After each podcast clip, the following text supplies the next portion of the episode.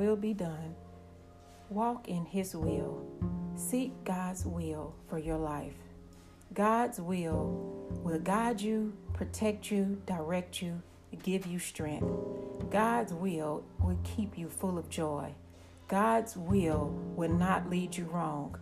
You will have peace in His will, strength in the time of weakness in His will, direction in the time of confusion.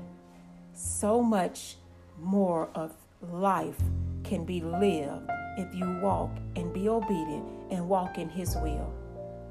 God says in John 15 1 through 11, go back and read that.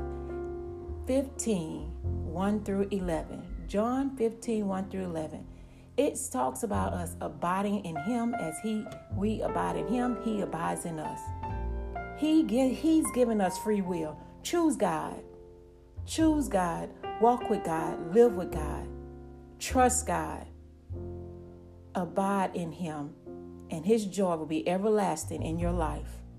You're going to have days of heartache and pain, days of just feel like you just can't make it. But remember this continue to abide in Him as He abides in you.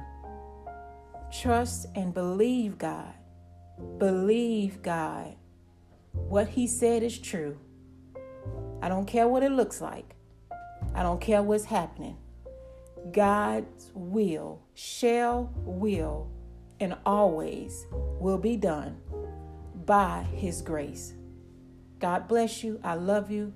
And I thank you. You look forward, you look to your future. He has many more promises for us. Let Him lead you and guide you as He protects you and directs your steps. Stand, choose, rest in His will. In His will. I love you all. I God bless y'all, and I thank you for listening to By His Grace dot life. Get your joy. Stir it up. Seek His will. Amen.